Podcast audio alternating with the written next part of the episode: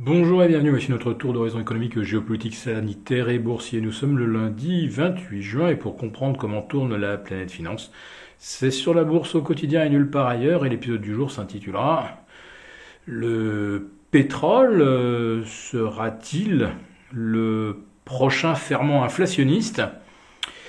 Euh, Le baril de pétrole en tout cas à Londres euh, tutoie les 76 dollars Autrement dit, pratiquement ses meilleurs euh, niveaux euh, de la mi-2018, alors que la consommation de pétrole est pratiquement revenue à son niveau d'avant-crise, c'est-à-dire de février 2020, euh, alors que la production pétrolière aujourd'hui officiellement est inférieure d'environ 15%.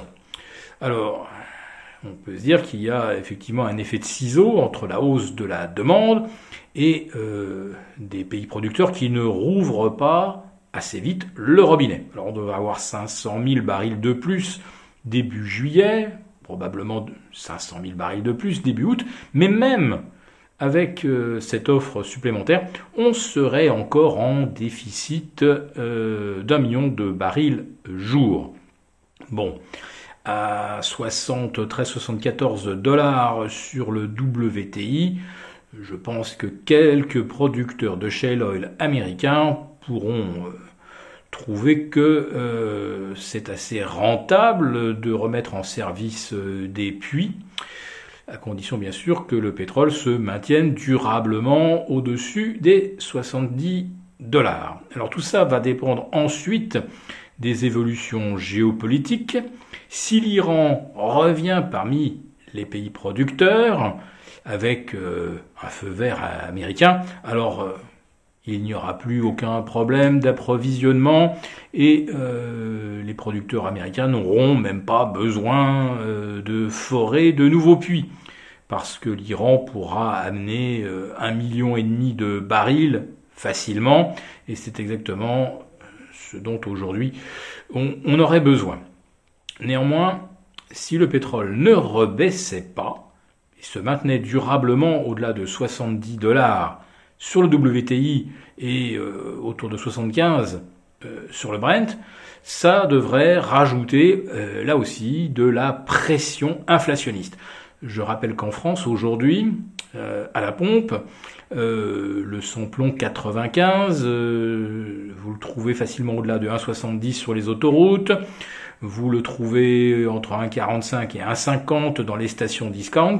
Eh bien, figurez-vous que ces prix sont exactement les mêmes que lorsque le baril, il y a 6 ans, valait 100 dollars. Enfin, maintenant, c'est 7 ans, pardon. Euh, voilà, donc un pétrole 50% au-dessus des niveaux actuels, il y a 7 ans, et des prix à la pompe qui étaient identiques. Voilà.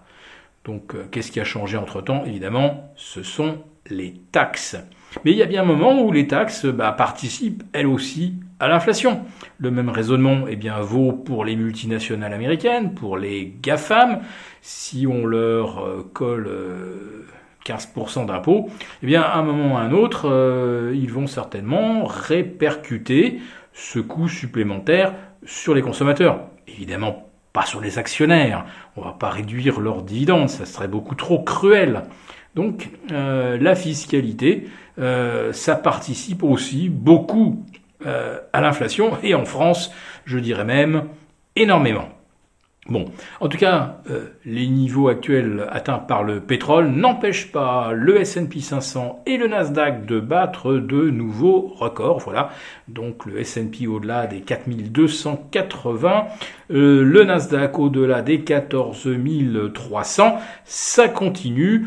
Pourquoi? Eh bien parce qu'aujourd'hui, pas de nouvelles égale bonne nouvelle.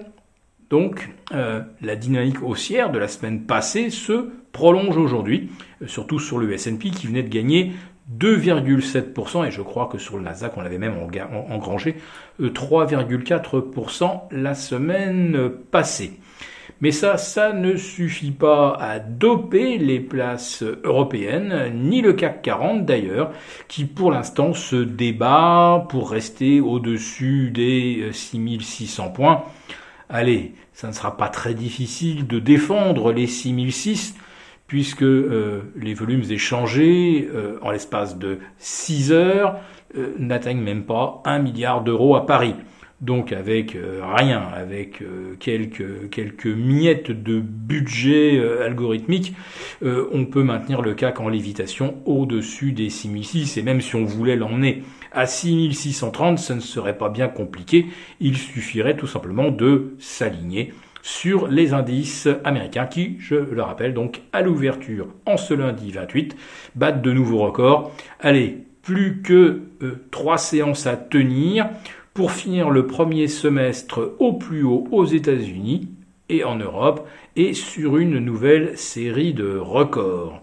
J'imagine qu'à moins d'une nouvelle absolument catastrophique, euh, ils ne vont pas lâcher le morceau et que euh, le premier semestre calendaire devrait se euh, terminer au plus haut. Voilà, je vous quitte sur cette note d'optimisme. Je vous donne rendez-vous demain pour notre premier live hebdomadaire. Euh, celui donc que peuvent suivre nos abonnés de la lettre confidentielle à partir de 11h30 et pour une heure. À demain.